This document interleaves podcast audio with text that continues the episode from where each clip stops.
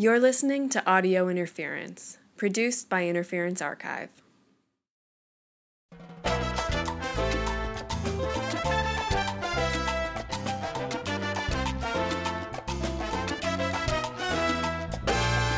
This fall, I sat down with Jane Norling and Marty Williams, both members of People's Press. People's Press was a collectively run underground press in the San Francisco Bay Area in the 1970s. They printed everything from books on Vietnam and the Black Panther Party to flyers and pamphlets for local social action.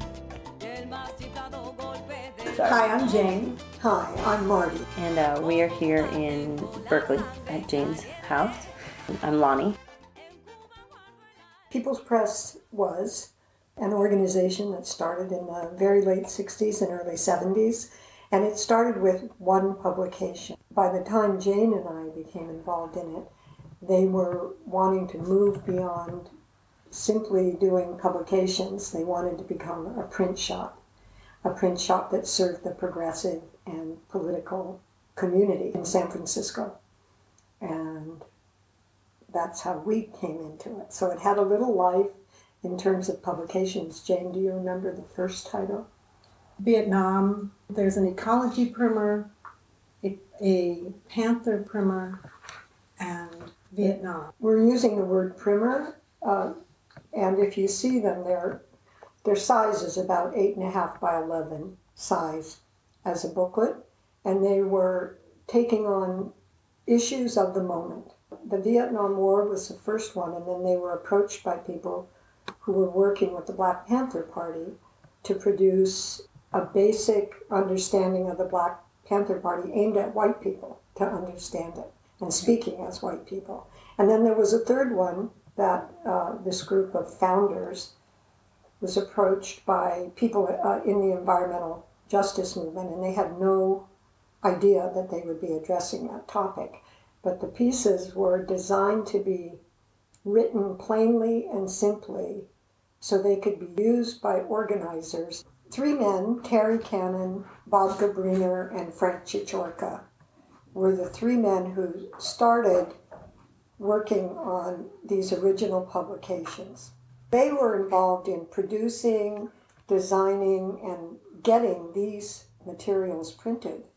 And then when we asked Bob, how did you decide to open a print shop and invite Jane and me and a lot of other people to come to a meeting to put where they put forth that vision?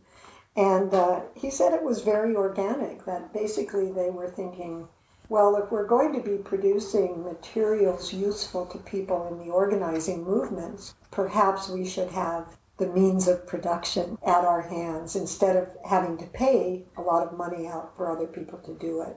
And Frank Cieciorka, who was an artist and interested in production, was instrumental in also supporting that. And Marty and I learned to operate the press, and we were reading Navy manual how to put it together. It was easy, easily done. So that's, that's the way we learned. We taught ourselves how to become printers. There was a movement printer who had an established print shop that they, you know, offered themselves to, to teach us how to do it. And we really, we learned all the aspects of small offset printing. And that meant that everybody in the collective needed to learn every everything from operating the press to operating the copy camera, stripping negatives, all the different steps in offset printing that are kind of archaic now, but were the essential way to get an idea, a written idea, or an image to the printed page. And they were sort of essentially easy to operate. And the way the way cars used to before they became run by computers. I'm curious how People's Press was organized. As other people were brought in, none of us quite knew exactly how each person got there, but but people knew somebody, and it was probably an accumulation, maybe about twelve of us at the beginning and we brought with us different skills. Some people journalism, writer, others better at finances. I came out to San Francisco after a year on in on the job training at Random House in book design. And at that time it was before computers and so it was when book printing was still done linotype and so there was a there was a whole structure to, to design at that point, and I brought that with me. We believed that everybody should learn all the all the different parts of running the shop, from sales to operating all of the machinery. And I don't know, we divvied ourselves up, or maybe we rotated. You know what? I don't I don't remember. Like we rotated during the week, but it, it you know eventually it came to um, people did what they were most comfortable and most skilled at.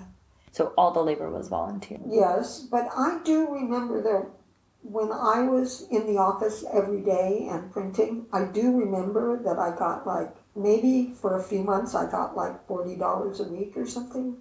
Okay. Because I actually needed it. Mhm. And everyone else had some other ways that they were getting money or had already figured out how to live. And then Jane pointed out we had one collective member who joined our collective because he knew a lot of the people in it. He loved the work we were doing, but he joined our collective because he needed a job. And he got for a, a quick minute there anyway, I don't know for how long, but Diz was a paid employee because we loved him, we wanted him to come into the work, and he needed money. He was a young working class man with no resources From the Haight that one of from the Haight. A wonderful person, and we really wanted him to be part of it. So along the way, we made some decisions like that, but for the most part, everyone figured out and worked around whatever they either had in terms of money or needed to do. Yeah, for money. people really, you know, it just didn't cost as much back then to live, and people lived in big collective houses and Yeah. or whatever they were, you know, a collective or not. I mean, people kind of figured out some kind of a hustle or a part-time thing, and, and that supported doing work at People's Press. Mhm. And periodically, I always had to go down and do temporary jobs uh, in uh, with temp agencies, and people found different things. I mean, Bob became a, um, a teacher in the community college system. He's now an educational administrator at San Francisco State University. Some people had family money enough that they had a living allowance. Other people were working, but we did live very cheaply. Most of our entertainment was house parties. Yeah, and, and we didn't go to restaurants and stuff. I mean, the way now, the culture of restaurants, or you just go pick up something, and we made all of our own food. We were part of food conspiracies. Say in the Haight, where I lived then in the early 70s, was, um, you know, different different households would take responsibility for for getting and cutting up and distributing certain food. Like somebody would have the cheese, or somebody else would have certain vegetables, and then that grew into Rainbow Grocery because it couldn't sustain itself, but there were people motivated enough to, to make it be a Yeah. store, and that still exists. Because we were in California, there was a large network of people who went to the farms with trucks, bought bulk, brought it back to the cities, and then the local food conspiracies, which often happened in church basements and stuff like borrowed spaces, is where the food would come and for a, a sustaining donation, you could then go and, and get your food. So there was some money involved, but it it was also labor. We were in the midst of a big movement. We were just a small part of large movements. We were we had the legacy of the civil rights movement to guide us, but we took very seriously every aspect of our lives. It's so that it's painful if you even go back and read a journal from that time. It's like, oh my god. But Bob put it really well the other day. He said, We saw the kind of hierarchical constraints of the society our parents had created. And we wanted to do it differently. So we created this flattened, non hierarchical sort of approach to almost everything we did. And that was intentional. Our crew had a lot of focus on armed struggle as one of the ways that countries were liberating themselves from U.S. imperialism. And that was a frame for us.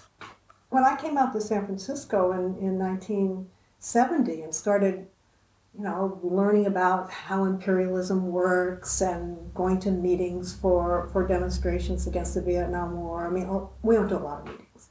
And so in people's houses, people who had, who were sort of more, had been more involved and, and um, in activities where they may have, where they would have come in contact with Tricontinental or, or the posters of OSPAAAL.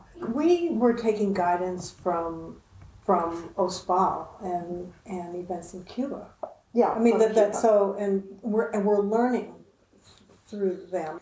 Because I was I was going to go back to Bob's talking about him and Terry going on the uh, the journalist conference in to Cuba, then People's Press printing the North American edition or of Tricontinental grew out of that. None of us could remember exactly how how long we we printed that um, that edition, and some of the years aren't in some of them. I, I I'm thinking that that that was an education for us is is what was coming from the Tricontinental, you know, block in Latin America. I would say the People's Press people, for the most part, as as Jane said, we were many of us had an opportunity to travel to Cuba on the Venceremos Brigade or on a journalist trip, or as Jane did individually as an artist. So Cuba and its relations were central in some way to many of our experiences, and then the liberation movements in Africa and and this the tricontinentalism that you mentioned. So that was our frame. Our frame was international, and that did set us apart from many of our anti-war uh, folks and our factory organizing folks who were more focused on labor in this country and those relations, and we were heady with national liberation struggles. Well, we figured there was room for everything. Yeah, it's not. and, and that's so we addressed that. That was Yeah. that was our mission. And Yeah. at the same time, we were printing, you know, flyers and posters for local events, and or Yeah. you know, solidarity events that were among local people.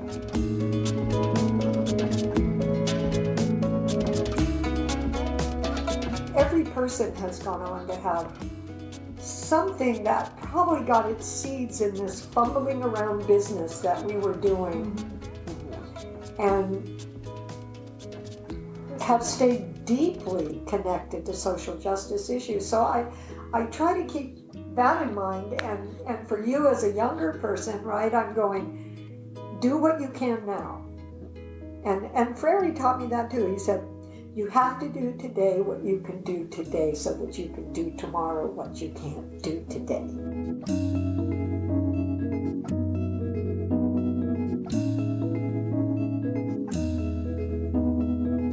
Been listening to Audio Interference, produced by Interference Archive.